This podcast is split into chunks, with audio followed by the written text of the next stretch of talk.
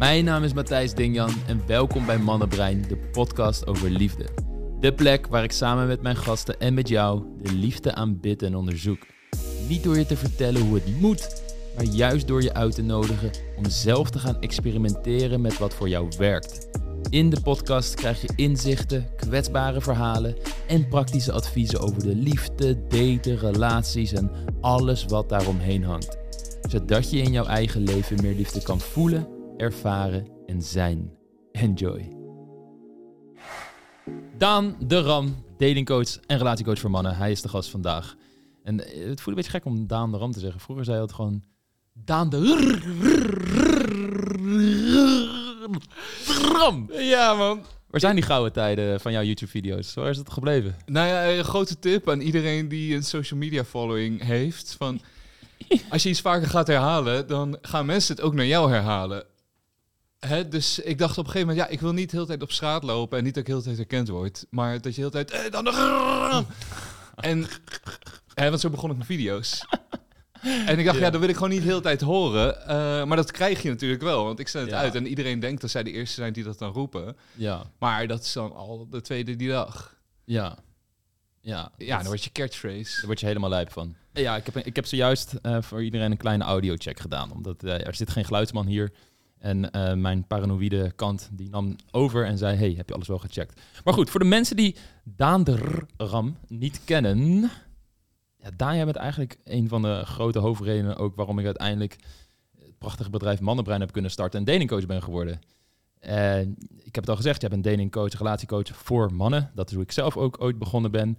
En wij hebben elkaar ontmoet ongeveer 30, 50 meter van ons Ja. kantoor vandaan. Waar ik toen op dat moment woonde, hier in Amsterdam-Oost. En ik ging de kamer uit waar jij uiteindelijk in bent gekomen. Ja, bizar. Ja, En we zaten samen in een eh, mastermind groepje daar. ja, en dan zal ik je nog iets, een heel intiem feit over mij vertellen... wat ik je volgens mij nooit verteld heb. Maar ik ben zelfs sterrenbeeld Ram.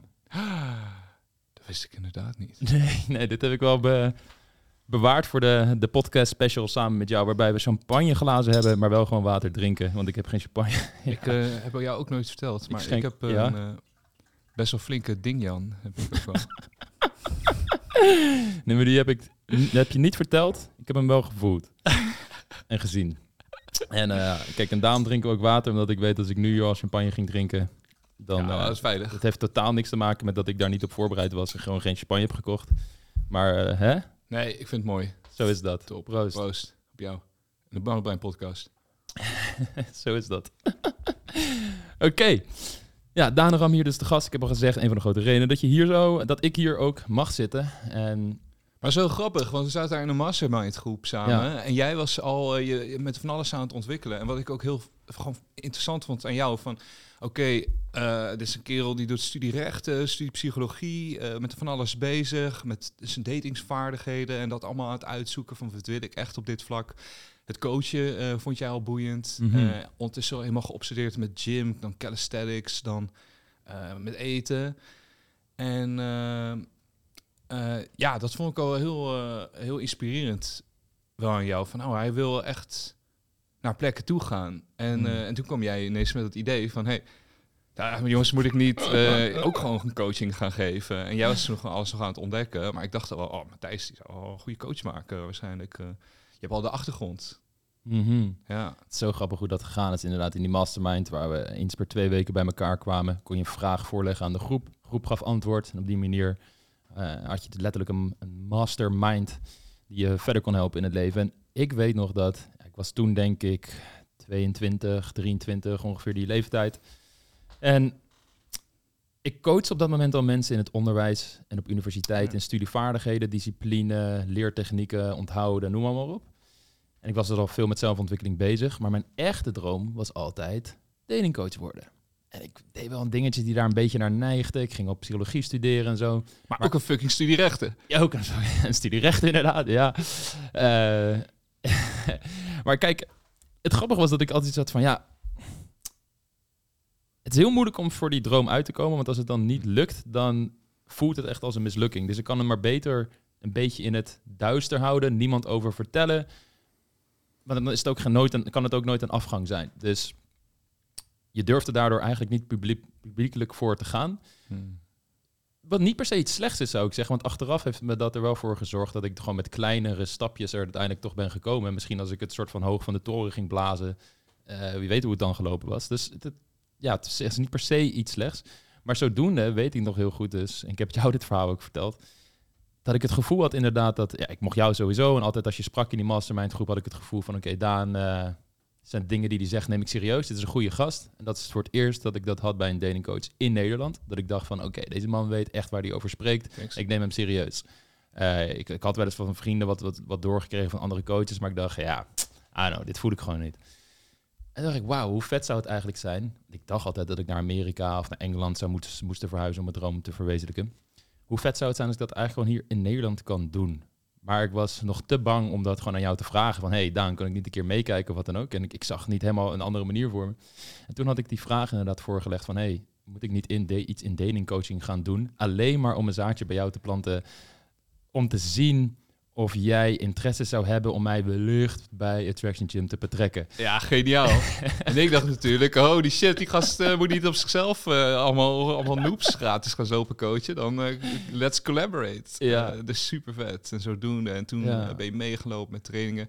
Wie jij huidige vriendin, of nou huidige, jij al lang je vriendin ook ja. ontmoet in die tijd. En ja, heb je natuurlijk hier iets fantastisch opgebouwd van Mannenbrein. Want ik zie de mails die binnenkomen wel eens. En ja, dat is heel mooi. Mm, thanks, ja. thanks. Ja, dat is een bijzonder verhaal. De eerste dag dat ik meeliep met een training van Attraction Gym, dat is de dag dat ik mijn vriendin heb ontmoet. Dat is na de training wel. Uh, ik was toen nog naar een feest gegaan dat door een uh, vriend van me georganiseerd werd. En daar heb ik toen uiteindelijk mijn vriendin ontmoet. En die, heel die droom van datingcoach zijn, het loopt dus parallel met de relatie die ik met Lara heb. Dat, dat blijft wel, wel een, een, een mooi. Het is niet zo bizar dat jij Daan de Ram heet en ik Ram Sterrenbeeld ben, maar het, is wel, het komt wel in de buurt. en ik een ding Jan heb. Ja, jij een ding Jan hebt. Ja, dat moeten we niet vergeten. Dat zeker. Hey, top. Vet. Ja, en dat is ook het vette dat ik op Traction Gym, wat dat betreft, in het begin nog iets meer als buitenstaander heb mogen meemaken en zien waar jullie toen ik net betrokken werd bij Attraction Gym mee bezig waren. En dat was allemaal heel vet. Mannen helpen om meer succes met vrouwen te, te krijgen, om buiten een comfortzone te gaan, meer zelfvertrouwen, eigenwaarde ontwikkelen, noem maar, maar op. Daar is een hele shift in plaatsgevonden waar ik onderdeel van was, maar ik heb het ook gezien, want jij was de grote initiator daarvan. Wat zou jij nu zeggen dat je in de kern doet met mannen? Waar hou jij nou eigenlijk echt mee bezig? Ja, boeiend. Dit is voor me de laatste tijd. Uh, de laatste tijd is het voor mij nog iets uitgediept zelfs. Uh, dat heb ik jou ook nooit, uh, of niet gezegd, want het is ook echt recent. Um, maar onze ontwikkeling en ook die van de hele datingadvies uh, is uh, eentje ook van het oppervlakte naar steeds diepgaandere niveaus gegaan. Dus uh, aan het begin hoe de scene zich ontwikkelde en ook wij. Ja. je kijkt eerst naar het oppervlakte. Zoals iedereen. Want ja. het oppervlakte, dat zie je. De rest zit onder water, ijsbergverhaal, wat iedereen al duizend keer heeft gehoord. maar de zinnetjes en dan iets dieper zou je kunnen zeggen, is een techniek. Oh, zo bouw je iets op. En dat is leuk, want het geeft ook houvast. Want mensen zitten natuurlijk ook te daten van, oh, wat moet ik dan ook zeggen? En hoe hou ik haar aandacht vast? Of wat is een leuke vraag om te stellen? Want ik heb het alleen maar over werk en hobby's.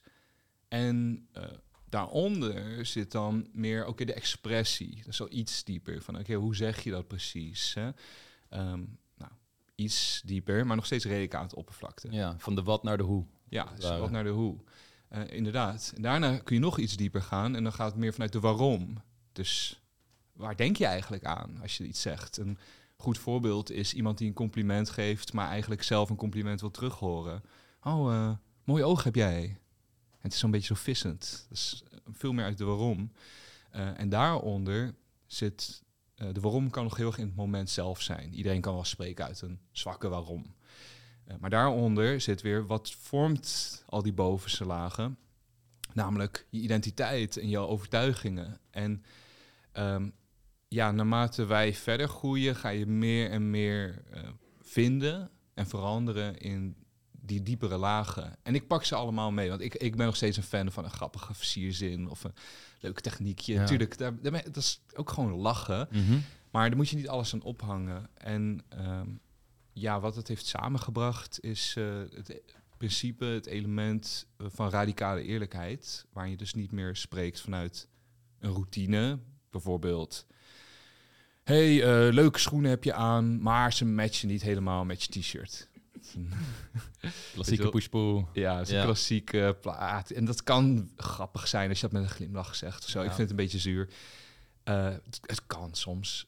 Ehm, maar het is heel nep. En als je ook spreekt vanuit een zinnetje, vaak zeg je het dan ook op een manier dat het voorlezend klinkt voor de ander. Dus de ander heeft vaak ook iets van, Hè, wat zeg jij? Ja. Ehm, en eh, met radicale eerlijkheid, dus radicaal zeggen wat je denkt, wat je voelt, wat de context is, dan heb je altijd een goede openingszin, want de beste openingszin is de fucking waarheid. Dus dan is het, ja shit, eh, ik zat eigenlijk al, ik zou een kwartier met mijn maat daar aan de bar te praten en iedere keer merk ik gewoon op, ik kijk steeds naar jou. En toen de derde keer dacht ik, nou, eh, het is tijd om eventjes kort hallo te zeggen en je een complimentje te geven. Van ik vind je gewoon belachelijk mooie ogen hebben. Dus eh, nou, hier ben ik. Hè, dat is de context, dat is emotie, dat is je, ja, wat je opmerkt in jezelf en aan haar. Ja, dat is powerful, want dan zeg je het niet vanuit een script. En je omarmt daarin eh, wat er gaande is. Mm. Ja, dus in de kern wat je mannen leert is als het ware goed weten wat er nou echt bij hen speelt. En vanuit daar durven communiceren als ik het zo kort mogelijk samen zou moeten vallen. En daarvoor uit durven komen. Dus oké, je vindt iemand leuk. Je hoeft je niet anders voor te doen dan je echt bent. Je kunt vanuit, als je dat leert, handelen van oké, dit is wat ik voor die persoon voel. Dit is wat ik zou, zou willen. Al is het alleen maar contact maken. En ik ga gewoon testen of dat kan met deze persoon, als het ware. Ik ga gewoon... En dat is, het is boeiend, omdat vroeger natuurlijk... Er was altijd zo'n eeuwige discussie over outer game, inner game. Dus wij noemen dat vaardigheid, waardigheid. Gaat het nou om de dingen die je zegt... of gaat het veel meer om het innerlijke werken... dat je je goed genoeg voelt? Maar het is zo grappig dat daar een dualiteit ontstaat... die in mijn ogen er niet echt is. Ja, het, is, het helpt om dit allemaal te leren. Om het gewoon onder te verdelen... zodat je verschillende dingen kunt masteren. Maar als jij niet weet hoe je moet flirten, dan kun je je heel waardig gaan voelen. En dat zal zeker bijdragen dat je minder snel in een pleasende rol gaat, in een nice guy rol gaat en, en noem maar, maar op. Maar het betekent niet per se dat je ook de vaardigheid hebt om iets te zeggen waarmee je een, een positieve spanning laat ontstaan. En zinnetjes, techniekjes, maar vooral gewoon voorbeelden eigenlijk, Ja. zijn een hele goede manier om die dynamiek beter te begrijpen. Dat vervolgens meer eigen te maken, die authentieke kant van jezelf meer te ontwikkelen. En dat is dus een, een, een proces van zowel de meest pragmatische, praktische voorbeeldzinnetjes gewoon tot je nemen, tot gewoon het diepe schaduwkant werk. Kijken wat voor angst die in je meedraagt en die draken te lijf gaan. En ik denk dat dat een unieke combinatie is in datingadvies die ik eh, niet gezien heb. En waar, waar ik ook van denk dat het moeilijk is om dat ergens anders te krijgen. Bijvoorbeeld bij een therapeut. Wat ik vaak hoor is, is weet je wel van oké, stel je hebt traumatische dingen meegemaakt en je hebt een onveilige hechtingsstijl, onveilige relatieblauwdruk, kun je wel aan je trauma's gaan werken en uit een constante staat van spanning en fight-or-flight modus komen en wat lekkerder in je vel komen, positiever zelfbeeld en noem maar op. Maar dat betekent niet dat je direct weet hoe je een WhatsApp-gesprek spannend, leuk en speels houdt. En fair enough, dat is ook niet de, de rol van die therapeut. Dat kun je ze ook niet kwalijk nemen. Maar ik denk dat dating- en relatieadvies, ondanks dat veel mensen daar nog een beetje een, een, taboe omheen kunnen ervaren van, oh, heb ik dat dan nodig? Dat dat een prachtige aanvulling is waarmee je een van de meest essentiële dingen in je leven ervaart. Namelijk hoe je aantrekkelijk wordt voor de andere seksen en je daar vaardig en goed bij voelt en ontspannen in voelt. Wat uiteindelijk voor betere relaties gaat zorgen, omdat je betere partners kunt aantrekken. Niet meer de angst hebt van, oh, als dit niet lukt, dan ben ik ten dode opgeschreven, dus ik hou me vast aan een ongezonde relatie. Wat ook niet betekent dat je, oh, dit lukt niet en ik heb eh, datevaardigheden, dus doei en ik ga naar de volgende. Nee, je, je leert zeg maar echt vaardig worden in de liefde. Wat uiteindelijk weer beter zal gaan zijn voor de stabiele gezinnen die we creëren. De kinderen die daar weer uit opgroeien en daardoor een, een ripple effect hebben op heel de maatschappij. En eh, dat is hoe ik het ook echt steeds meer ben gaan zien en waarom ik ook zo blij ben dat ik eh, en dat mijn intuïtie klopte van hey, Daan de Ram en, en het hele team, Arnoud, Patrick, iedereen die erbij hoort, weet wat ze aan het doen zijn. Want ik zie dat ook. Ik zie die, hoe die trainingen zijn doorontwikkeld en hoe je nu echt tot de kern gaat, maar tegelijkertijd ook op de meest duidelijk zichtbare zinnetjeskant nog steeds de beste adviezen meegeeft aan mensen. En hoe waardevol dat is. Ja, thanks. Ja, super mooie woorden. En, en eh, ja, wederzijds zie ik die ontwikkeling. En ik vind het een mooie onderscheiding van tussen dat waardigheid en vaardigheid. Want inderdaad, je kan therapie doen en aan jezelf werken tot je een ons weegt. Ehm, Maar wat bij veel mensen ontbreekt, is een stuk richtlijnen. En eh, kritiek die wij wel eens kunnen krijgen, is van... Oh, waarom al die adviezen? Je moet toch gewoon jezelf zijn? en het is zo van... Ja, fucking de. Ja. Een soort beginsel. Ja. Het is een eis dat je jezelf bent. Ik bedoel, wie kun je ook anders zijn dan jezelf? En als je niet jezelf bent, ja, op wie wordt ze dan ook werkelijk verliefd? Of hij? Ja. Alleen wat bij veel mensen mist, en dat proberen we mee te geven eh, met die vaardigheid, is richtlijnen. Dus ja, denk maar eens na over hoeveel investeert de een en hoeveel investeert de ander. Of reflecteer maar eens van waarom zeg je dit? Eh, komt het uit een plek van geven of komt het toch uit een plek van nemen of vastgrijpen? Hè, dat zijn eh, richtlijnen om aan te denken. En als je die nooit hebt meegekregen of er niet bewust van bent, wordt het lastig. En eh, ja, een zinnetje of een techniek of een principe eh, kan daarbij helpen. Eh, hoe meer principe het is, hoe wel dichter het bij echt jezelf zit. Mhm. Ehm, dus zoiets als radicale eerlijkheid. ehm, eh, hoe meer je leeft vanuit een idee van... hey, ik spreek uit wat ik voel en wat ik denk... ja, hoe meer je ook naar jezelf communiceert van... hey, het is oké wat ik voel en het is oké wat ik denk. Dat is vaak een stap die mensen in therapie dan proberen te leggen... of in een meditatie, maar niet in de praktijk. En daarmee omarm je wel van shit man, ik voel me gewoon super eh, zenuwachtig, want ik voel dit en dat. En ik ben er oké mee en ik laat het zien. Ja, dat is super powerful. Eh, en waar ik recent achter kwam, is van, oh, ik heb al, al die jaren dat opgebouwd. Ik heb het helemaal naar zo'n diepe laag gebracht van, hey, doe al deze dingen zo en je omarmt dat je goed genoeg bent. Recent, het is waarschijnlijk no surprise voor de rest van de wereld. Het moment was, oh, dat heb ik echt allemaal voor mezelf gedaan. Om mijn eigen gevoel te fixen van, ik ben goed genoeg. Ja, jij bent niet heel verbaasd. Ik was wel van, oh my god, ik realiseer me nu pas. ja, ik lach vooral ook omdat het gewoon heel veel herkenning is. Jij, hebt wel eens tegen mij gezegd, eh, kijk bij Mannenbrein versturen we heel veel eh, e-mails elke week. Jij doet hetzelfde. Ja, en ik kan me herinneren dat je tegen mij zei van ja, die mails zijn ook een soort zelftherapie als het ware. Eh, want de inzichten die je deelt, leef je zelf. Het is niet alsof je alles maar bij anderen beschrijft. Nee, het zijn dingen die je zelf doormaakt en een heel proces. Ehm, en dat, dat is gewoon heel herkenbaar bij mezelf ook. Van, het is heel boeiend wat je die diepere lagen gaat opzoeken, wat je bij jezelf allemaal tegenkomt. Ja. En wat, Ja. wat zou jij zeggen dat nou echt iets is dat vrouwen niet snappen over mannen? Of misschien het grootste. Hmm. Allergrootste, denk ik. Moet ik een beetje context schetsen? Als je alle psychologische literatuur, biologische literatuur bij gaat pakken, zijn mannen over het algemeen meer hetzelfde qua hoe ze eh, anatomisch in elkaar zitten, psychologisch in elkaar zitten als vrouwen. Maar het draait om die paar verschillen die er zijn. Tuurlijk, tuurlijk. En als je daarnaar gaat kijken, zie je dat mannen zich echt zichzelf zien als een individu in een sociale hiërarchie. En vrouwen zichzelf meer zien als een individu in een sociaal netwerk. Wat bedoel ik daarmee?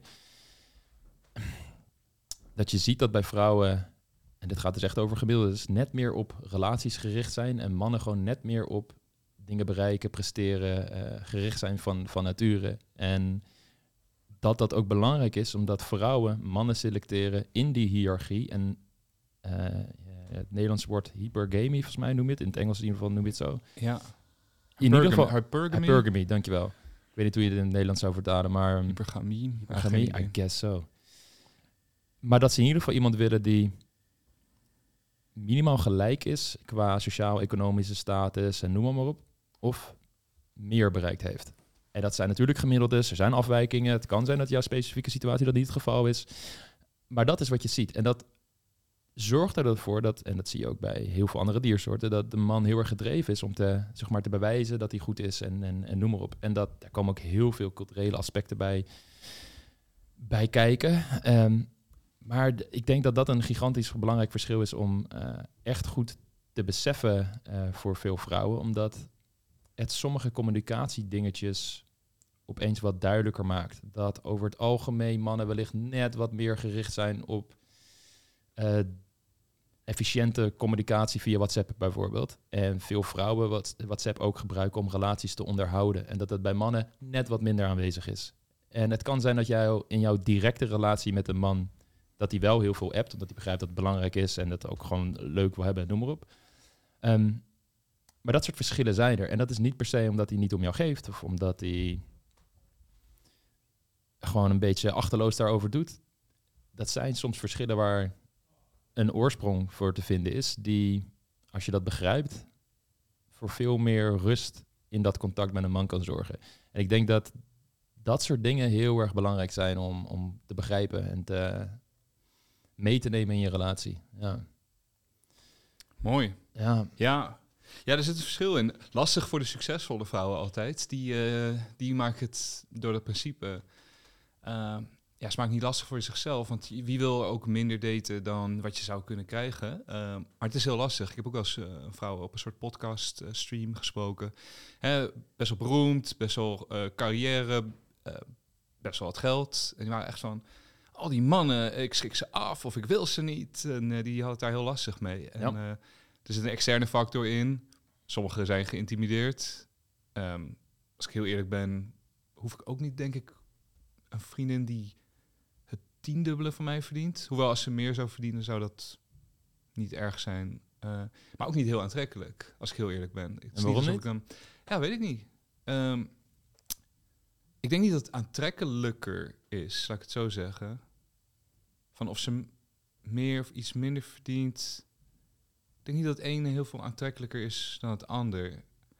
Uh, en er zou ook de ouderwetse beeld ook achter kunnen zetten, mm -hmm. zitten. Maar als ik gewoon heel eerlijk ben, ja, trekt het me niet aan als zij het dubbele verdient. Aan de andere kant, als ze al superleuk woont en gewoon de zaakjes op een rijtje hebben, dat vind ik wel heel belangrijk. Maar het belangrijkste vind ik uiteindelijk ook wel emotioneel stabiel en gezond. Dat vind ik een stuk aantrekkelijker ook. Ja. Maar dat is, uh, als het goed is, uh, voor de meeste mensen zo. Ja, dat is andersom net zo, zou ik zeggen.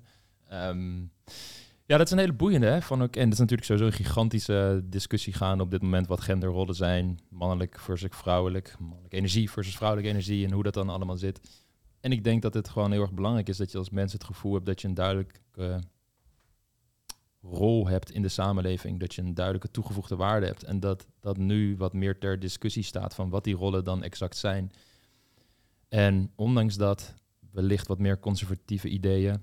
Uh, dat bedoel ik niet als waardeoordeel of goed of slecht of wat dan ook. Maar um, misschien niet nou, eens... Het is gewoon een kut idee, Matthijs, zeg maar. Uh, nou, ja, misschien... Stel, okay, laten we er van de hypothese uitgaan dat het een kut idee is. En dat want we weten uit antropologische onderzoeken dat er ook vooral een jager-verzamelaar um, samenlevingen, de samenleving veel meer egalitair is en het wat minder, wat minder uitmaakt.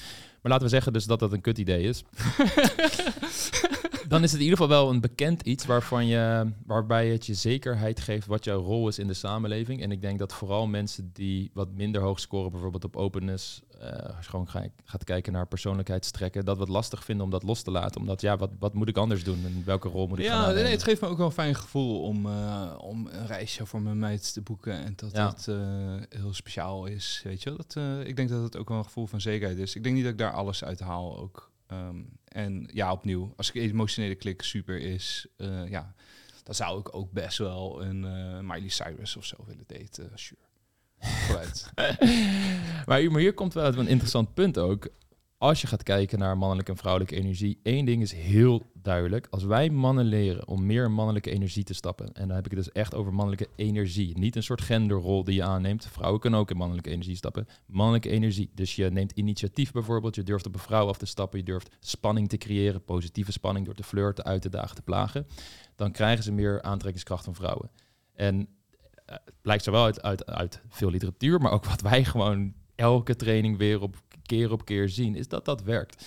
En dat vind ik zo interessant eraan. Want stel een samenleving wordt meer egalitair en je vrouw verdient meer dan jij. En je hebt zoiets van, oké, maar hoe kan ik dan nog een soort van de leiding nemen en dat reisje voor mijn vrouw boeken? Ja, ik denk dat dat weinig uitmaakt, omdat je in de interpersoonlijke dynamiek gewoon in je relatie nog steeds initiatief kan nemen. Ik noem maar iets. Stel, uh, je pakt er gewoon op van de bank omdat je fysiek nog sterker bent en je geeft er een dikke knuffel. Is dat ook een vorm van leiding nemen, mannelijke energie, waarbij je die polariteit nog steeds kan laten ontstaan en de aantrekkingskracht nog steeds heel sterk kan zijn. Want het gaat gewoon een realiteit zijn. Is het wellicht zelfs zo? Ik heb de exacte statistieken nu niet, maar dat er meer hoogopgeleide vrouwen zijn die ook meer gaan verdienen dan mannen. Dat gaat oh, er, absoluut, dat gaat dat. En vrouwen zijn aan het winnen. Ja, en dat is gewoon een realiteit. En ik denk dat het een heel interessant uh, punt daardoor is van oké, wat betekent het dan om man te zijn tussen aanhalingstekens? En hoe kun je dan nog steeds voor aantrekkingskracht zorgen? Het gevoel hebben dat je een belangrijke rol voor, uh, vertegenwoordigt in het gezin, die er wellicht anders uitziet dan hoe dat voor onze ouders of de generatie daarvoor was. Zie, ja, dan vraag je echt wat. Ja, en dan komt het echt terug op wat zijn die principes en hoe uh, zeker zijn die? Ik bedoel, ik zie het jou nu ook aan de loopband uh, nuanceren, want het is allemaal uh, wat meer glad ijs geworden, het hele onderwerp. Ja. gelijkertijd, als iemand een Jason Momoa ziet, denk ik niet dat er iemand is die zal zeggen, nou, hij is best een vrouwelijke man. En ja, dus, dus wat is die essentie? En het zit hem inderdaad heel erg niet in de vorm van, oh je moet gespierd zijn, je moet geld hebben om een man te zijn. Ik denk dat het een hele uh, oppervlakkige definitie uiteindelijk is. Het zal veel meer gaan om, in mijn ogen, uh, durf, kun jij voor je eigen vrijheid kiezen en, en dat kan ook in een relatie. Maar kun jij voor vrijheid kiezen, zou voor mij een grote zijn. En kun je haar een bepaalde geborgenheid geven. Dus een van de grote, wat je zegt klopt, van zijn allemaal mensen, homo sapiens, natuurlijk zijn allemaal hetzelfde voor een groot gedeelte. Uh, een van die grote verschillen is dat een man een vrouw wel een gevoel van veiligheid kan geven die ze lastig elders zal vinden. En uh, het zal ook vaak hetgeen zijn wat veel mannen niet zullen begrijpen van vrouwen. Het gevoel van elf uur s'avonds in je eentje over straat lopen en je niet veilig voelen heel moeilijk voor ons om voor te stellen. Ja. Maar wij kunnen dat wel geven. En dat zit hem niet alleen naast haar lopen en iemand de gast op zijn bek slaan of zo. Uh, kan ik ook helemaal niet. uh, maar dat, dat, zit hem ook in een emotionele veiligheid of een uh, bepaalde zekerheid in het leven. Hey, ik kies voor jou of hey, ik, ik, ik heb liefde mm. voor jou, no matter what. Dat, daar kun je echt iets in geven. En ik denk dat voor een vrouw dat ook andersom vaak is. Uh, dat zij een man wel naar uh, de emoties toe kunnen leiden die wij niet op onszelf of met onze bros uh, kunnen ontdekken. Van gaat uit met je vriendin, dan stellen ze drie vragen. En daarna is het echt, komt goed pik, kom gaan bier zuipen. En dan is van, ja, ja, is goed. ja, het is toch anders. Wij, en dan kun je zeggen, ah, dat zijn allemaal normen en dingen, maar dat... Ja, misschien is dat zo, maar voor menig man om bij emoties te komen zonder vrouw, het kan, het kan, het kan zeker. En natuurlijk, we hebben het over hetero-relaties. Uh, maar het is, niet zo makkelijk. Nee. Tegelijkertijd een van de dingen die wij natuurlijk ook aan mannen leren hoe ze dat kunnen doen. Om, omdat ze dan ook meer, zoals jij eerder al zei, niet een soort persona ontwikkelen om te versieren, maar meer vanuit een authentieke kern het contact met vrouwen aangaan. Een van de dingen wat ik een uh, zo mooi aspect vind van de trainingen, live trainingen dan, is dat wanneer je met mannen op straat staat, dat je bij ze nagaat van oké, er loopt daar een mooie vrouw. Wat gebeurt er nou eigenlijk binnen in jou? Wat zijn nou de lichamelijke sensaties die je ervaart? Wat zijn de emoties? Wat zijn de gedachten die bij je loskomen? En dat heel veel mannen dat ontzettend moeilijk vinden om Zo. te benoemen. Van, ik hoor oh, heel vaak, hoe voel je? Ik... Prima. Prima is geen gevoel, maat. Ja, ja, ja. Prima is geen... Hoe voel je? Normaal. Alright, hoe voelt normaal? Ja, Terwijl je soms ook ziet dat ze er gespannen bij staan, bijvoorbeeld. Of mm. heel erg timide misschien juist wel, meer in een apathische staat. Um, waar, waarbij het al zegt dat de default option, de prima, de normaal, al een staat wellicht is van een beetje verkramping of in je hoofd zitten. Maar omdat ze niet beter weten dat dat normaal is geworden. En dat vind ik altijd een, eh, een, een hele mooie waardevolle toevoeging. Allemaal de trainingen die we nu geven, dat dat aan mannen aangeleerd wordt zodat ze daar meer bewustzijn omheen gaan creëren. En daardoor ook veel authentieker en echter in een relatie met een vrouw gaan staan. En uiteindelijk ook veel aantrekkelijker worden. Absoluut. En het is ook een lastige tocht. Hè? Van, ik denk dat het, uh, wat interessant is, denk ik, voor veel dames om. Uh, dat is een perspectief wat je niet meekrijgt. En wat je als uh, vrouw zal ervaren doorgaans, is toch een bepaalde ja, survivor bias. Dus wat zie je terug? De overlevers. Wat bedoel ik daarmee? Dat bedoel ik niet hele moeilijke uh, evolutionaire theorie. Uh, maar wat ik daarmee bedoel is, je kijkt alleen, je, je ontmoet doorgaans grotendeels de mannen die het lef hebben om op jou af te stappen.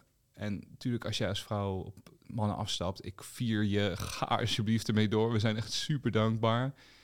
Maar voor de meeste mannen geldt dat zij meer vrouwen zullen aanspreken in hun leven dan dat ze aangesproken worden. Vaak wel met factor 10 verschil, zo niet 100, als ik over Ja. mezelf spreek. Ehm, opnieuw, super gaaf als je het doet als vrouw, ga zo door. Ehm, maar voor veel vrouwen doen dat even goed weinig. Want zij vinden het ook heel erg spannend. En zij hebben iets meer de luxe dat ze wat sneller worden aangesproken in een kroeg. Dus wat zijn de mannen die je ontmoet? Ja, de mannen die al het lef hebben. En daardoor kunnen sommige vrouwen ook denken, ah, al die mannen zijn zo zelfverzekerd. Of hè, waar zijn die lieve intieme mannen nou?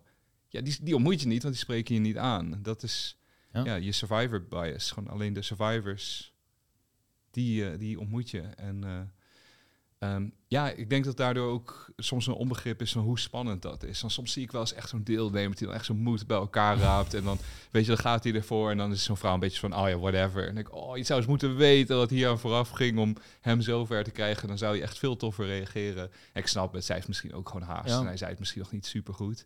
Maar dan denk ik, oh, je had moeten weten. Dan had je nu zoveel liever gereageerd. En eh, Dat is, ik dat, snap het ook hoor. ja, dat, laatst zijn we natuurlijk ehm, gevraagd om achter de schermen mee te werken met een documentaire die hierover gaat, gemaakt door een vrouw. En wat ik een mooi verhaal vond wat zij vertelde, is dat ze op het station stond, aangesproken werd door een, een man en hem een eh viezerik vond. Dat Oh is wat ze, wat ze, het ja. woord wat ze gebruikte. Maar dat de vraag aan haar gesteld werd, volgens mij door jou, van hé, oké, maar wat is een viezerik dan? Wat, weet je, hoe ziet dat eruit?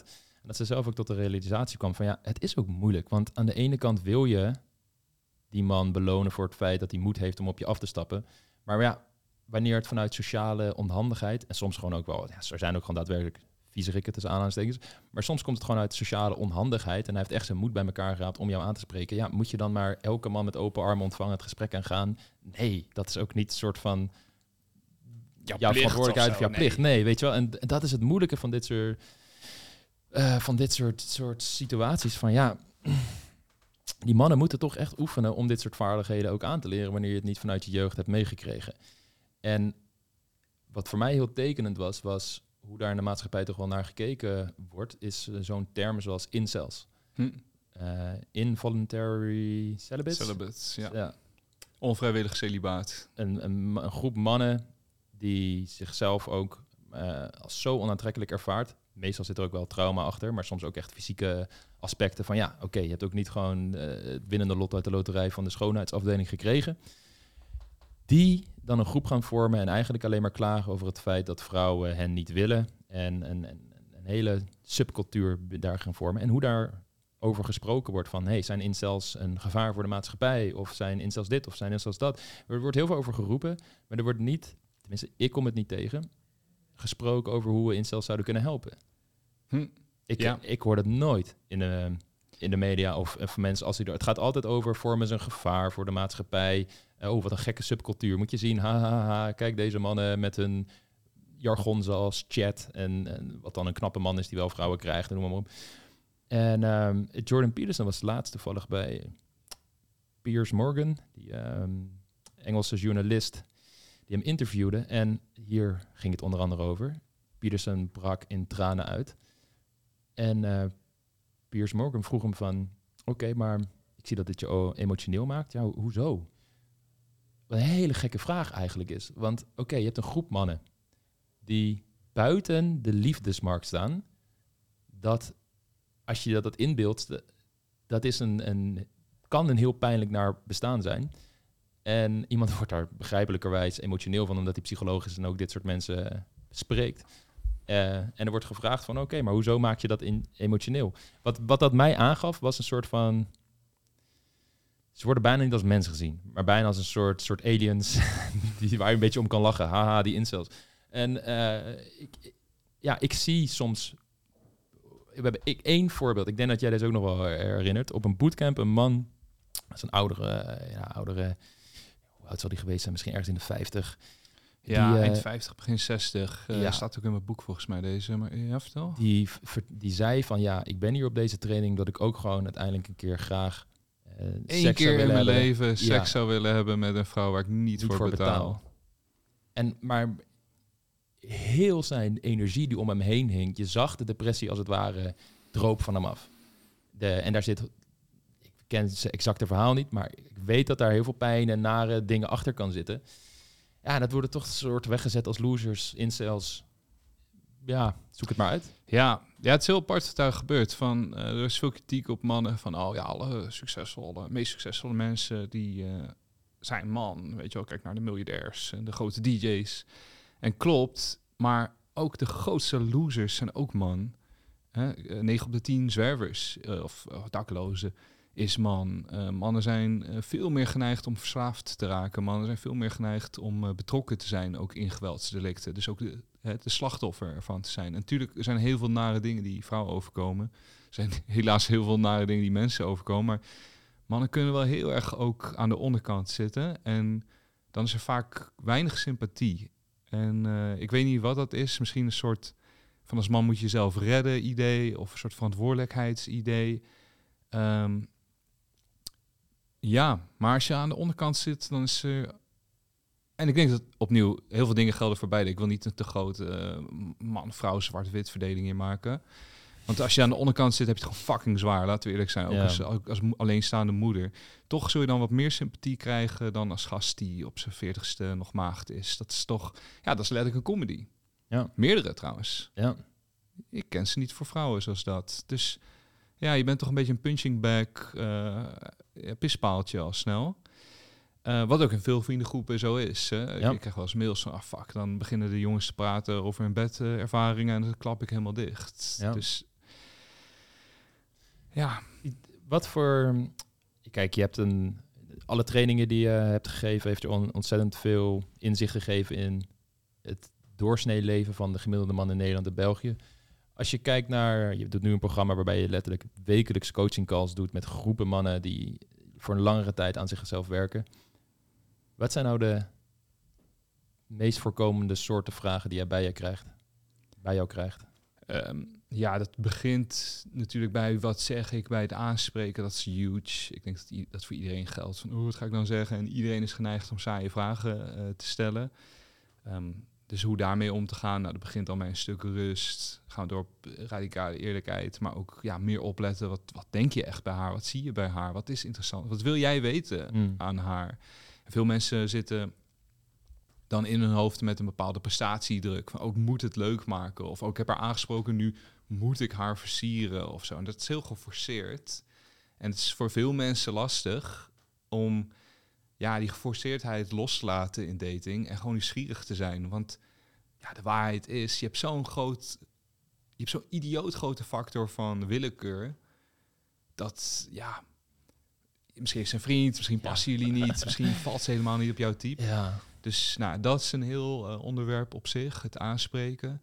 Uh, daarnaast uh, veel ook wel emotie opwekken. Hoe maak ik nou een flirtige opmerking? Zeker in het tijdstip van MeToo. Heel veel mannen zijn ook wel, ja, het heel lastig nu. Ja. Om wat, hè, wat meer gewaagd te zijn. hoe gaat ze reageren? Wordt ze boos? hetzelfde gaat voor, geldt voor een aanraking. Maar ja, voordat je voor een zoen gaat, toch wel logisch dat je misschien een keer een arm op haar heen, om haar heen hebt geslagen. Maar waar begin je en hoe bouw je dat op en hoe weet je dat zij zich prettig voelt? Uh, maar dan heb je het over het hele datingvlak. Dan is het natuurlijk ook van, hey, we zijn aan het scharrelen.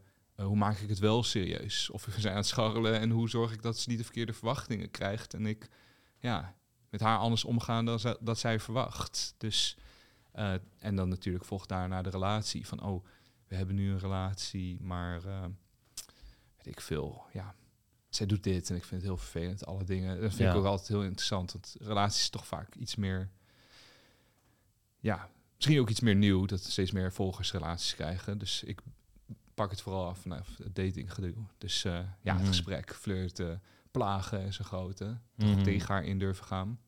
Veel mannen zijn meer pleasant dan uh, gewaagd.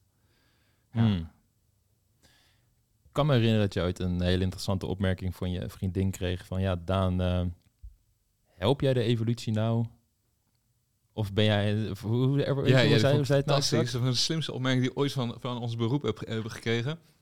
Zij zei, ja, ik er best wel lang over na zitten denken. En ik dacht, ben jij nou een onderdeel van de evolutie door het werk wat jullie doen? Of ga jij nou helemaal tegen de evolutie in? En zijn het allemaal gasten die zich, en vrouwen die zich niet horen voor te planten?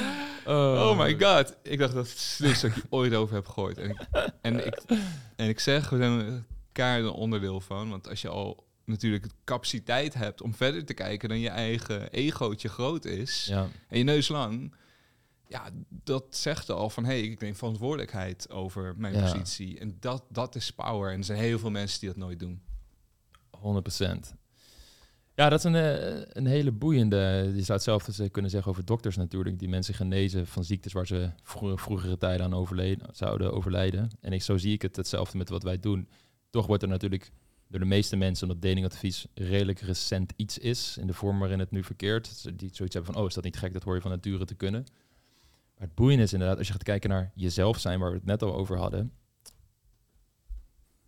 Als mens heb je zoiets als een hechtingssysteem in je zitten. En dat is als het ware een, een systeem wat ontwikkeld wordt in relatie met de mensen om jou heen. Dus stel je zou iemand de eerste tien jaar van zijn leven opsluiten, geen contact met mensen en die persoon overleeft dat, dan weten ze niet hoe hechting eruit ziet. Dus relaties aangaan is per definitie iets wat aangeleerd wordt. Ja, er zit een systeem in jou wat de potentie heeft waardoor je relaties aan kunt gaan en kunt hechten, maar dat moet wel in de dynamiek met andere mensen ontwikkelen.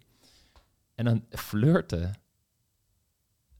iemand aanspreken, een goed verhaal vertellen, ehm, fysiek worden met iemand, zijn dingen die je aanleert. Het is echt een vaardigheid.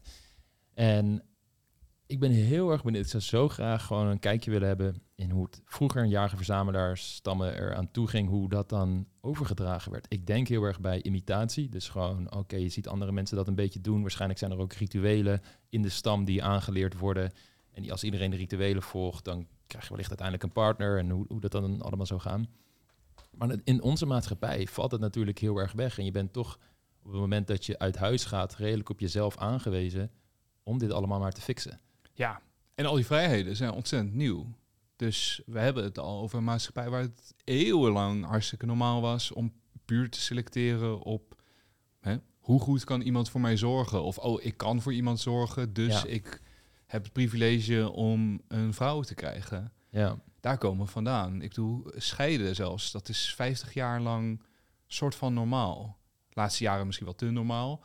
Maar ja, dat is heel nieuw. Dus je hebt pas heel recent ook de optie om uit een relatie te stappen. Laat staan dat je pas niet heel lang de optie hebt om te kiezen met wie je eh, een partnerschap aan mag gaan. Mhm. Dat is allemaal zo nieuw. En eh, ja, we moeten het allemaal maar uitzoeken. Want ja, en ik weet ook, eh, en dat is een goede vraag, van hoe deed het in een stam? Misschien was, waren het een paar enkele die het met alle anderen mochten doen. Of eh, misschien was er een soort eh, demo- seksuele democratie. Of eh, misschien was het ook allemaal vrij en open. Ik heb geen idee, maar ik weet wel dat het heel lang heel rigide voor iedereen is geweest. En dat de vrijheid heel nieuw is. En dat daar niet altijd... Ja, dat het ook zijn nadelen heeft. Van, er is een basisschool in Amsterdam. En daarvan zijn 80% van de ouders... of sorry, 80% van de kinderen op die basisschool... die heeft ouders die gescheiden zijn. Ja, dat is echt heel veel. En, en dat is geen rampzalige buurt of zo, eh, juist niet. Het is een basisschool eh, in het centrum waar allemaal, allemaal mensen samen zitten. Dus het is heel gewoonlijk geworden om ook in onszelf te verliezen, misschien wel in die vrijheid. Of oh, hè, ik ben niet meer gelukkig, ik ga weg. Maar het ja, oké, je bent niet gelukkig. Boeiend, je bent er nu voor die kinderen. En vroeger Mhm. was dat het geval. En misschien werd het ook wel meer buitenechtelijk daardoor ge gefoost. Maar ja, dan denk ik ook van als iemand buitenechtelijk foost, maar wel verantwoordelijkheid neemt voor die kinderen en ze supergoed opvoedt. ja. Ja, ook niet goed hoor. Ik bedoel, het is ook niet een dichotomie tussen die twee. Nee. Ehm, maar ja, misschien eh, wordt dat nu ook wel te... eh, We zijn het allemaal aan het uitzoeken. absoluut. Dat is het. En daarom zijn wij er nu ineens. Absoluut. Ik ben benieuwd wat jouw kijk daar dan op is. Je, je hebt zelf nu een relatie. Ik, ik zelf heb al een lange relatie, een open relatie. Dus wij hebben er vanaf het begin af aan voor gekozen... ehm, dat we ook seksuele intimiteit mogen hebben met andere mensen dan alleen met elkaar. En die, de exacte regels die wij daaromheen hebben, dat was de eerste keer dat we dit allebei deden, dus die veranderde ook door de tijd. En dat blijft elke keer een soort evaluatie van, hey, hoe voelt alles aan? Hoe is alles? Uh, vinden we het prettig zo? En noem maar op. Waar ik voor mijzelf persoonlijk tot de conclusie ben gekomen, is dat we als mensen dus een hechtingssysteem hebben. Maar wat de exacte uiting is van dat hechtingssysteem qua relatievorm, dat is ja, voor het overgrote deel wel cultureel bepaald. En daar bedoel ik mee, in Tibet heb je een relatievorm waarbij de vrouw meerdere mannen heeft en die meerdere mannen zijn broers van elkaar. En dat werkt zo omdat ze daar niet heel veel stukken landbouwgrond hadden. Dus het werkte beter dat niet elke zoon zijn eigen vrouw een stuk landbouwgrond kreeg. Weet je wel, een erfenis die dan onderverdeeld wordt door al die zoons. Maar dat gewoon aan overging naar al die zoons die op hetzelfde stuk land konden werken en aan elkaar konden onderhouden. Noem maar. Um, wij kennen natuurlijk meer in het Westen een, een, vorm waarbij meestal alles naar de, de man ging, van vader op zoon. De oudste zoon die kreeg alles en de rest moest misschien maar van iets, iets anders gaan doen. Uh, uitwaaien naar uh, een nieuw stuk land. Um, maar waar het om gaat is dat dat allemaal heel erg sterk cultureel bepaald wordt. Dus een, wat voor relatievormen je, je aangaat. En wat ik steeds meer zie is van ja, dat zorgt gewoon voor heel veel problemen. Omdat mensen tegen emoties behoeftes, verlangens aanlopen die niet binnen dat culturele plaatje passen van hoe een relatie eruit hoort te zien. Als ik kijk naar alle e-mails en coachinggesprekken van mensen die verliefd worden op iemand anders terwijl ze in een relatie zitten, uh, meerdere relaties erop nahouden. Uh, Esther Perel heeft daar zo'n mooie, en daar bedoel ik mee seriële, seriële monogamie. Dus Esther Perel heeft zo'n mooie uitspraak van ja, vroeger betekende monogamie, ik heb één relatie met één persoon als het ware voor de rest van mijn leven. En nu betekent monogamie, ik ben monogaam in elke relatie die ik heb. Waar het wat al aanduidt van, oh ja, dat is niet de echte definitie van... ja, exact. Uh, ik ben heel erg benieuwd naar tot wat voor conclusies jij bent gekomen. Hoe, hoe zie jij dat? Hoe dus wat, voor relaties, um, hoe, wat, hoe zie jij de vormrelatie die we hier in, in Nederland bijvoorbeeld als de meest standaard hebben. Wat, wat vind je daarvan? Eh, hoe zie jij dit hele... Ja, ik, ik, ik weet niet of die vorm... Ik denk dat iedereen wel gedijt bij een andere vorm. En ik denk dat voor veel mensen die ook wel monogamie is... Ehm, mhm. In ieder geval in hoe wij in onze wereld nu leven. Um, en ik denk dat zeker als er kinderen in het spel zijn, dat, dat, dat je, als je een polyamoreuze vorm hebt, dat je ook meer regels mag uh, creëren. Uh, voel je vrij, maar ik denk, het bedoel ik aan iedereen die dat. Maar nee, ik voel me aangesproken, maar dus, goed. Uh, Deze podcast is voorbij. dus ja, ja, dus ik denk dat monogamie uh, voor veel mensen ook rust geeft en duidelijkheid geeft. En, en voor mij uh, ook, want ik heb tienduizenden vrouwen aangesproken. En het is zo goed om die deur ook even, even dicht te houden en, het, en echt te richten op één vrouw. En uh, dus ook weten waarom zoek ik meerdere vrouwen op, wanneer ze dat vanuit een eigenwaardestuk of hè, een, een verlatingsangst die zich eist uit in een bindingsangst. En dat het dan comfortabel is om je deurtje open te houden. Mm. Of en waar is het hè, mijn ego van Daan de de datingcoach oh, die moet dus wel daten.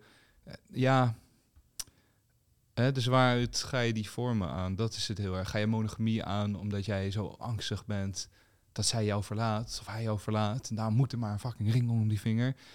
Ja, dat is heel uh, benauwd. En waarschijnlijk zou je er goed aan doen om eens je partner te laten uh, dansen heel intiem met iemand en daar eens naar te kijken. Waarschijnlijk is dat een hele goede oefening. Ik zeg niet meteen dat je voluit open uh, naar een van de partner swingersfeest in de Bergheim in Berlijn hoeft te gaan.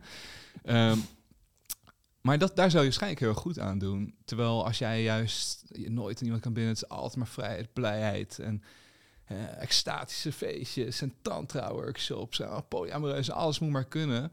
Waarschijnlijk doe je dus goed om uh, eventjes een jaartje of een paar jaartjes samen te zijn, echt te richten op elkaar.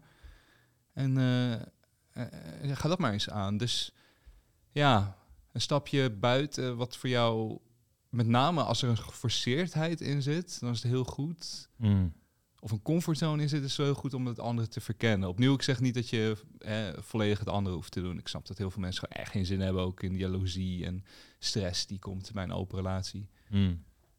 Wat ik wil zeggen is, zorg voor een veilige basis in het contact. Dat jij en je partner een hele eerlijk open naar elkaar communiceren en vanuit daar een autonoom leven kunnen leiden, maar wel een verbinding. Dus je kunt Ja, waar, waarom doe je, waarom zoek je die vorm op? ja, En, en misschien zoek je die ook gewoon omdat je chill vindt en dat is helemaal oké. ja, En inderdaad, dan is de communicatie, ja, key, zoals, ja, dat is een open deur, maar het is wel zo waar. Eh, en dat is heel lastig, want je hebt je Ja. gedrag, dat zie je van een ander, dat is het enige wat je echt ziet. Daaronder zit wat gedachten, die zie je al niet. Daaronder Ja. zit een gevoel, dat zie je nog minder. En het allermoedigste is, waar jij natuurlijk ook veel over vertelt, is je hele oude verhaal. Van, oh, waarom reageert ze nou zo boos? Ik maakte gewoon een lomp grapje. ja, Nou ja, ze reageerde zo boos omdat jij eh, eerder heel veel lompe grappen maakte. Of juist haar vader heel veel gemene opmerkingen maakte. En het heeft helemaal niks met jou te maken. Of juist over iets wat drie maanden geleden is gebeurd. En dan barst in één keer de bom los. En dat is het enige wat je dan ziet. Oh, waarom is ze ineens zo boos? Eh, die vrouw is echt net gek.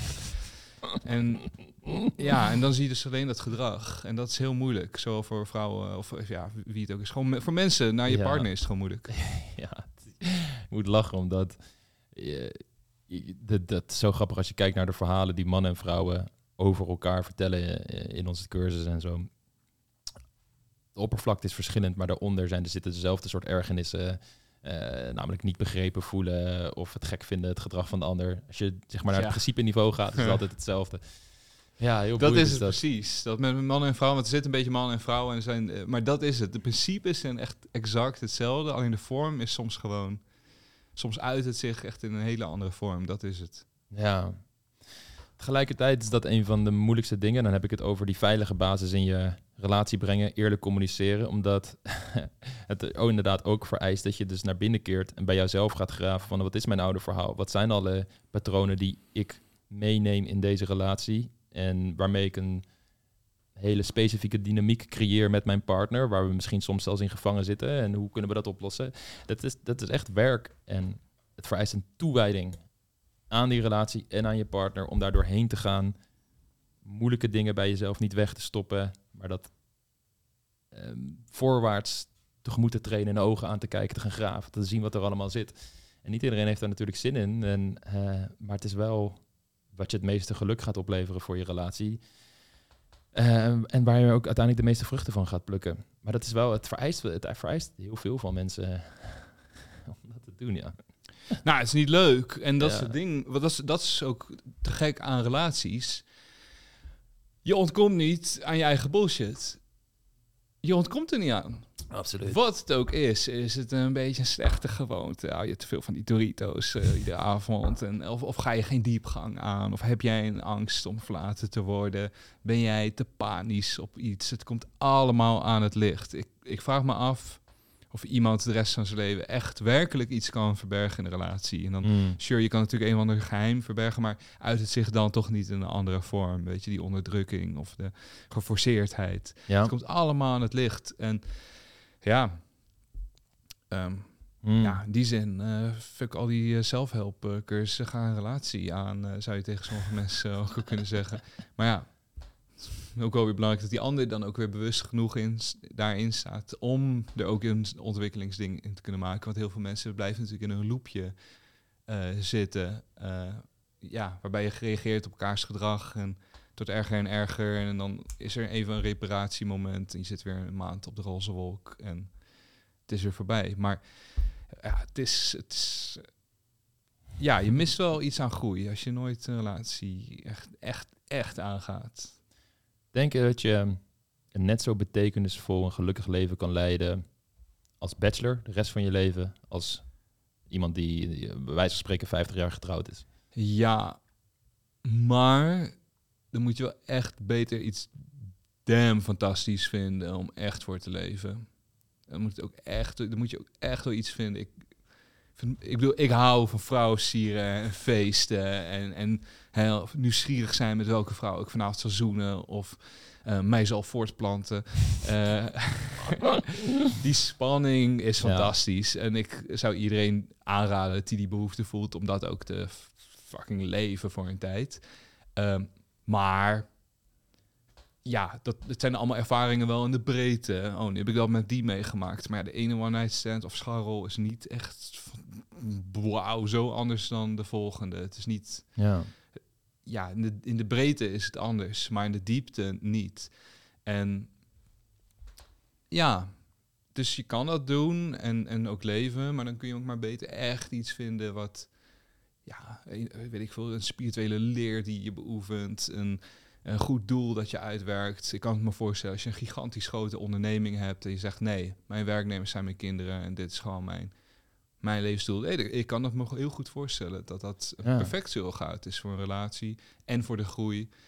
Maar eh, het is wel mak- eh, moeilijk, want het is Ja. in je eentje toch wel gemakkelijker om je te begeven in grenzeloos gedrag. Van, oh, voor een beetje zuur, ja, ah, trek nog een patatje uit de muur. Van, oh, ik, eh, ja, ik heb geen zin om naar bed te gaan. Nou, kun je nog één aflevering dan. En het is toch weer half twee s'nachts en je gaat naar bed. Weet je, al die kleine dingetjes. Ja. Mensen zijn meer grenzeloos in een relatie. En het is makkelijk om jezelf Zonder relatie, ja. wat, wat ja, te verwaarlozen, wat minder. Ja, je mist wel een bepaalde volwassenheid al snel. Misschien is de rest van de wereld meer gedisciplineerd en zet ik al mijn uh, Voor slechte mij, gewoontes. voor mij eh, is dit inderdaad echt geen ding, nee. Ik denk dat ik Nee, nee, meer gedisciplineerd ben op mezelf dan eh, met Lara. oh, jij bent wel een speciaal geval. Ja, eh, Eigenlijk een beetje apart wat dat betreft, ja. Eh, ja, het is de de reden dat ik het vraag ook. Ik was laatst met een groepje mensen en er zit iemand bij die eh, heel overduidelijk deze bachelor leefst- levensstijl uitleeft. Eh, iemand die we beiden kennen. Je vader. Nee, het is, niet vader. het is niet jouw vader. Eh, maar iemand die, we beiden kennen. En ik vond het zo interessant om te zien. Er zaten een paar mensen bij die hem een beetje kennen en zijn levensstijl kennen. Namelijk dat hij veel dates heeft en noem maar, op. Eh, hij is nu halverwege de dertig. En die, die hadden gelijk zo'n zo, beeld van... Oh ja, maar hè, wil je dat dan altijd? En ben je dan wel echt gelukkig? Dat soort best wel dus al vooringenomen vragen van... waarschijnlijk ben jij niet gelukkig of loop je voor iets weg. Want anders zou je die levensstijl niet hebben. En ik vind dat heel boeiend, omdat ik zelf heb het begin van mijn relatie ook echt afgevraagd van ja, ik ben gelukkig in deze relatie. Zou ik net zo gelukkig kunnen zijn als bachelor? En dus de hele tijd nieuwe contacten aangaan en noem op. En toen dacht ik, hypothetisch helemaal uitgedacht bij de scenario's. En ik kwam tot de conclusie, ja, dat zou, Hm. ik zou denk ik even gelukkig kunnen zijn. En dat kunnen gek zijn. kunnen zijn. Maar inderdaad, er zit een grote caviar, een grote maar bij. Je moet je leven op een manier gaan inrichten dat je nog steeds aan mensen kunt hechten. Nog steeds sterke sociale relaties hebt. Je moet iets hebben wat betekenisvol voor je is. En het liefst wil je inderdaad ook iets wat het leven mening geeft dat groter is dan alleen maar het hedonistische instant plezier. Wat je de hele tijd als, als het ware najaagt. That being said, dat geldt voor mij. Ik, het zou kunnen dat je zelfs in meer hedonistische plezieren die je veel najaagt, veel op dates gaan, veel vrouwen ontmoeten, nog steeds heel gelukkig kunt zijn als je inderdaad wel gewoon een goede band met je familie hebt en noem maar op. Ja, Maar wat, wat ik denk is dat als je 50, 60 wordt, dat het dan wellicht moeilijker wordt, omdat je meeste mensen hebben gezinnetjes, kinderen, je ziet ze minder, je gaat minder snel even bij maten logeren, noem maar op, want ja, dus wat vindt hun partner daar weer van en noem maar op. Maar toen dacht ik weer, ja, maar er zijn, dat is ook weer een soort voor ingenomenheid. Wie weet zijn er dan wel weer creatieve oplossingen waar je mee komt. I don't know. Af en toe woon je met andere bachelorvrienden die misschien gescheiden zijn of zo. En begin Ja. je zo'n huis. Of je, je gaat eh, voor de grap langs vrienden en je huurt gewoon een Airbnb in de buurt. Je, je, je ziet die maat even een week veel en dan ga je weer door. Het zijn vast manieren om het alsnog te doen. Ja. Alleen het is een minder uitgeschreven pad.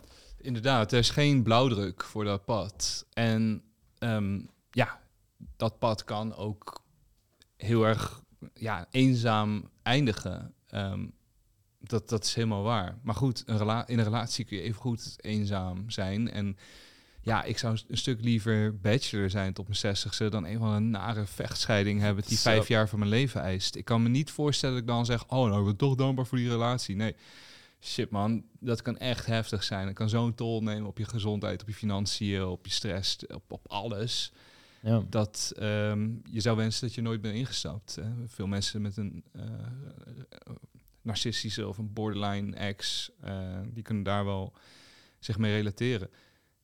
Dus, Ja, maar het pad is veel minder duidelijk en het is ook minder traditioneel. Misschien Ja. hebben we over 50 jaar wel allemaal goede voorbeelden, maar ik zou ook niet zeggen, oh die en die beroemdheid, zo wil ik dat precies doen, of die en die historisch figuur. ja.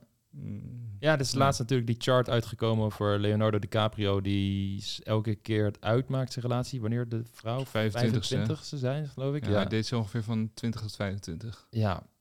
ja, daar kun je van alles van vinden. Ik weet niet hoe die relaties eruit zien, ik weet niet eh, hoe dat allemaal gaat. Eh, aan de oppervlakte ziet het eruit van, hmm, er zou eens wat, wat kunnen zitten. Misschien is het niet het beste voor die vrouwen ook. Maar who knows, who knows. Je weet het niet. Je weet en het ik snap niet. het ook wel, want hij is een van de meest begeerde eh ja, bashers ter wereld. En veel vrouwen, of en veel mannen, vallen voor vrouwen in die leeftijdscategorie. Nou, is dat dan alles? Nee. Weet je, misschien mis je wel echt een levenspartner met alle eh, herinneringen, et cetera. Ja. Ehm, dus ja, wil hij dat gewoon uitspelen? En dan is 25 ergens nog ook een fatsoenlijke leeftijd om het uit te maken. Want ze heeft toch alle kans om en alle tijd om nog een geweldige partner te vinden. Ja. Ja, ik weet niet. Hij is, het is ook wel een uniek geval natuurlijk. Heel want hij kan ja. dat ook leven tot 70ste waarschijnlijk. Ja. ja. Ehm, ja. ja. En, en misschien zegt hij, nee, dat was top. Ja, oké. Ja. ja. wat kan ik daar over zeggen? Maar dat denk ik dus ook. Ik denk als die man gewoon eh, wat zijn een goede band heeft met zijn familie, vrienden, goed omgaat met die vrouwen ook. En die vrouwen weten wat de deal is. hey, ik heb een, een leuke achtbaanrit met deze man. Die eindigt. Ik stap straks uit en ik ga weer verder in dit park en vind iemand met wie ik verder ga. hey, daar hoeft helemaal niks mis mee te zijn. Maar wat ik zo interessant vond, ze gewoon hoe ik ook een beetje merkte hoe mensen daar dan over praten. Van, eh, ah ja, er zal wel eh, misschien bindingsangst bij hem achter zitten. Maar wie zegt dat? Want als jij wel je hele relatie, hele leven lang relaties onderhoudt met mannen, of gewoon vriendschappelijke relaties met je familie noem maar op. En je bent wel eerlijk in je communicatie naar die vrouwen en je kan ze echt toelaten op dat moment en eerlijk communiceren. Wie zegt dan dat de soort van het hoogste goed van het mens zijn een, een langdurige relatie met één persoon is?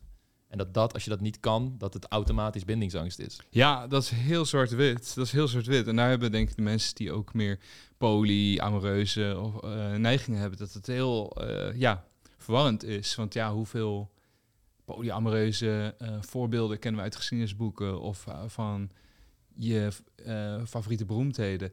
Het is ook een heel intiem onderwerp. En het is veel gemakkelijker om te praten over, ja, oh, ik heb mijn vrouw al zo goed en we, eh, we hebben hele diepe gesprekken en de intimiteit is nog steeds heel fijn dan dat je een boekje open doet met... Nou, mijn vrouw is laatst naar een andere vent geweest van 20 jaar jonger en hè, ik was jaloers. Ja, dat is veel gevoeliger om Oh. ook even in het openbaar te delen. Dus ik denk dat we ook veel... ja. ehm, dat we de, de goede en de slechte voorbeelden daar ook wel echt in missen. Ehm, ja, hoeveel mannen gaan ook zeggen... Nou, ik heb heel mijn leven bachelorleven gehad... en eigenlijk de laatste tien jaar zie ik alleen nog maar dames van het vak... en ik ben doodongelukkig. Ook moeilijk om te zeggen. Ja. Dus we weten het allemaal niet zo goed. Ja. Het is interessant dat je eh, dat zegt, hoe moeilijk het kan zijn om over nou, zoiets te- spreken van een stel je vrouw is met een 20 jaar jonge gast naar bed geweest, hoe andere mannen daarop reageren. Ehm, ik zelf heb dus een open relatie, maar ik, ik stel mezelf continu bloot aan andere wereldbeelden. Dus van mensen die super conservatief zijn en dit iets heel geks vinden, om gewoon dat ook te begrijpen en ook er zeker van te zijn van hey, vanuit waar maak ik deze keuze? Is alles een soort van goed afgewogen, rationeel gezien en voelt het ook echt goed? Vanuit meer mijn intuïtie. En ik kom toch altijd voor mezelf wel op deze vorm uit. Maar dat eh, eh, ik kan me, als ik heel veel van dat soort content tot me neem, kan het me op de korte termijn altijd wel een klein beetje zo van, huh, zit het jasje nog wel goed? Weet je wel, klopt het wel? Omdat sommige mensen zo overtuigend zijn in hun manier van waarmee ze informatie brengen. Eh, geen idee waarom ik dit deel. Ik dacht, ik Dus deel voor jou een make-or-break-achtig eh, pakket. Dus eh, jouw partner zegt, jouw vriendin zegt... joh, dat open gedoe klaar. Ehm, en ze zegt het uit een normale intentie, niet een van de geforceerdheid. Hoe is dat dan voor jou? Super grappig dat je dat vraagt. Want we hebben het nooit over. Nee, dat is, dat is inderdaad wat ze dus eh wel eens aan mij, mij vraagt. En zou ik uit liefde dan bij haar kunnen blijven en dat leven kunnen leiden? Tuurlijk kan ik dat. Zou ik met iemand samen kunnen zijn die geen kinderen wil, maar ik hou zoveel van die persoon dat ik ze niet verlies en ik offer dan het hele idee van kinderen hebben op? Ja, tuurlijk kan ik dat. Hm. Geloof ik dat een partner die echt goed bij mij past op de lange termijn dat soort eisen aan mij zou stellen? Nee, want dan zijn we niet compatibel. Dan, Hm. compatible. Dan zijn, dat past dat gewoon niet goed. Dat is hoe ik er echt in sta. Ik vanaf moment één ook een hele duidelijke keuze gemaakt. Dit is hoe het is. Maar als het geen eis is, want het kan ook een wens zijn. Van, hé, hey, ik of nou ja, niet echt een eis, maar van dit is hoe het nu voor mij in elkaar zit. Ja, dan is en, dat en je mag daar nee tegen zeggen, maar dan moet ik je verlaten. Of, of stel ik iets persoonlijks. Ja, het is... Nee, eh, Daan, ik, eh, ik, ik lieg gewoon even wat bij elkaar. weet je wel, maakt niet uit. Nee, nee. Ehm, ik heb gelukkig van tevoren met... eh, voordat ik deze hele podcast begon, met mijn vriendin ingecheckt van... hey, wat mag ik allemaal delen en zo. En ze, vindt dat, ze vindt dat goed. Ehm, dus ik kom in de toekomst ook zelf hier nog een keer zitten, dus dat is leuk. Oh, top. Ja, maar om je vraag te beantwoorden daarin. Ik heb tegen haar gezegd: hey, kijk, je weet nooit hoe dat daadwerkelijk gaat zijn. Vanuit mijn wereldbeeld nu, hoe ik denk dat het gaat zijn, als ik het zou moeten voorspellen, ehm, zou ik zeggen: oké, dat is echt wel eventjes een, een grote issue in deze relatie waar ik niet makkelijk overheen stap. Dat, ik, ik zou dan waarschijnlijk zeggen: oké, dan gaan we uit elkaar. Maar dat is een, zij vond het heel heftig om te horen, begrijpelijk omdat je bent opgegroeid, ja, liefde overwint alles. En als je echt van iemand houdt, ja, wat doet, waarom zou je dan dat moeten opofferen? Maar ik zie het echt, echt fundamenteel anders. Ik zou nooit, dat doe ik ook nooit, open relaties aanraden aan mensen. Ik denk dat veel meer mensen gaan, eh, gebaat zijn bij monogamie. Maar waar het vooral om gaat, is dat je een veilige communicatie, hechtingsstijl in je relatie hebt. En hoe de exacte vorm er dan uitziet, doet er minder toe. Als dat goed zit, en dat zit bij ons goed, zou het in theorie de vorm minder uit kunnen maken. Maar hoe het voor mij persoonlijk is, is dat ik nieuwe mensen ontmoeten, vrouwen in het specifiek, daarmee kunnen flirten, seksuele energie kunnen ervaren, die ook anders is dan met mijn vriendin. Zoiets moois vind aan het leven, dat ik dat niet op wil geven. Hm. En ik denk dus ook niet dat het iets is wat je op moet geven. En het is ook niet een soort free-for-all, doe maar lekker wat je wil. Er zijn hele duidelijke regels in zijn relatie. Ja. En hoe wij nu in die relatie staan, eh, we willen ook aan kinderen beginnen en zo, is totaal anders dan in het verleden. Mijn vriendin heeft ook gezegd, van ja, hey, straks als ik zwanger ben, dan, ja, hey, logisch, als we dan even meer, als we dan monogaam gaan en, want ze weet ook niet, ja, ik heb meer hormonen in mijn lichaam, hoe ik daarop ga reageren. Misschien vind ik het dan wel toch niet zo prettig. Ehm, ik heb altijd wel gezegd van, hey, ik wil nooit dingen van tevoren helemaal vastleggen en afbakenen. Ik wil dat je vertrouwen in mij hebt en ik vertrouwen in jou heb dat het zo goed zit tussen ons dat we daar altijd een goed gesprek over kunnen hebben en elkaars beste wensen in ogenschouw nemen, daaruit zullen komen. Maar kan je nu wel zeggen dat, ja, tuurlijk, heb- daar heb ik geen problemen mee. Ja. Eh, dat, dat, dat doen we dan voor kortere periodes, compleet logisch.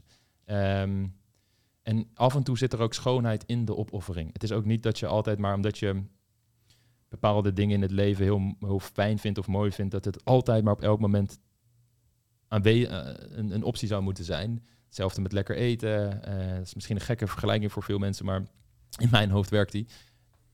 Ik heb cheat days, vind ik fantastisch. Eet ik me helemaal rond met donuts. Maar er zit ook een hele grote schoonheid en voldoening in de behoefte voelen en het niet doen op andere dagen. En ik denk voor mij persoonlijk is een soort gelijk mechanisme is hier ik, hoe ik de energie die je met een andere persoon hebt, ook als je flirt, de kanten die je bij jou naar boven komen, kunnen weer een energie teweeg brengen, die je ook weer meeneemt jouw eigen relatie in. En je moet het nooit, denk ik, buiten je relatie gaan zoeken. Dus oké, eh, ik kom niet aan betrekken in mijn relatie of bepaalde behoeftes kan ik niet vervullen, dus ik zoek ze buiten de deur. We hebben een hele duidelijke afspraak ook van, zodra er ook maar iets is in onze relatie waar we mee zitten, geven we dat aan.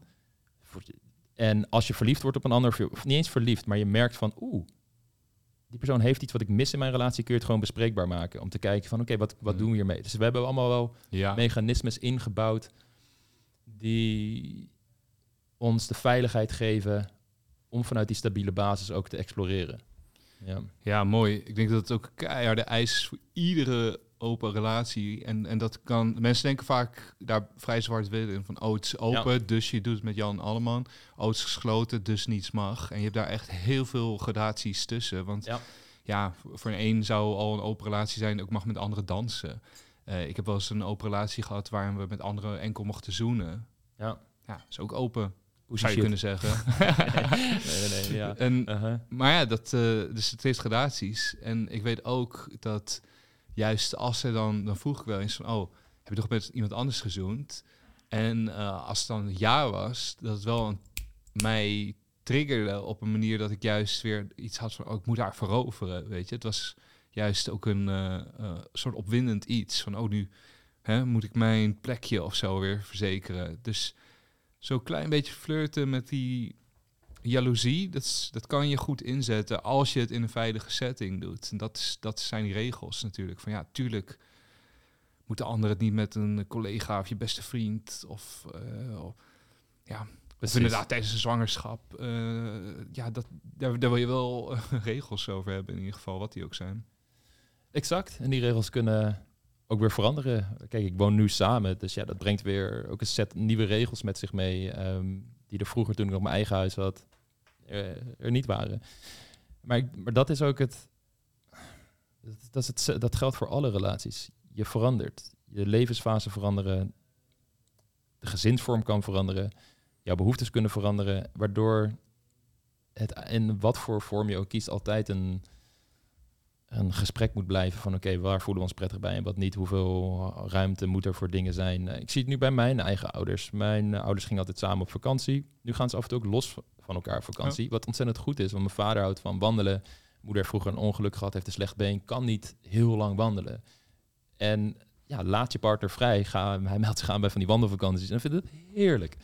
En mijn moeder gaat op yoga-vakantie en eh, doet meer van dat soort dingen. En dat vindt zij heerlijk. En volgens mij, ja, dat is iets wat er vroeger niet was. Maar dat is nu ontstaan in de fase waar ze in zitten. Ik en mijn broer zijn het huis uit. Ze hebben meer vrijheid om dit Mhm. soort dingen te ondernemen. En ik denk dat ook de, dat de schoonheid is van relaties. Dat het, eh, de vorm nooit vaststaat. En als je die veilige basis hebt, dat er over gesproken kan worden. Ja, mooi ja. Heel mooi. Ja, Daan, welkom bij de Mannenbrein podcast, eh, waar mooie dingen gezegd worden, jongen. Nou, ik ben vereerd. Ik vind het leuk om erbij te zijn. Terwijl ik nog een slok neem van mijn water. Eh, ik denk met een opmerking van mooi, heel mooi van Daan de Ram, dat dat een, eh, een mooi einde is ook om deze podcast te beëindigen. ja, mooi. Doei. Mooi. Ja, allemaal. Nee, gruwelijk eh, dat je erbij was. En eh, ja, de toekomst zeker halen. Ja, lijkt me hartstikke leuk. Eh, mooi erbij te zijn. En eh, tot de volgende. Awesome. Later. From my soul.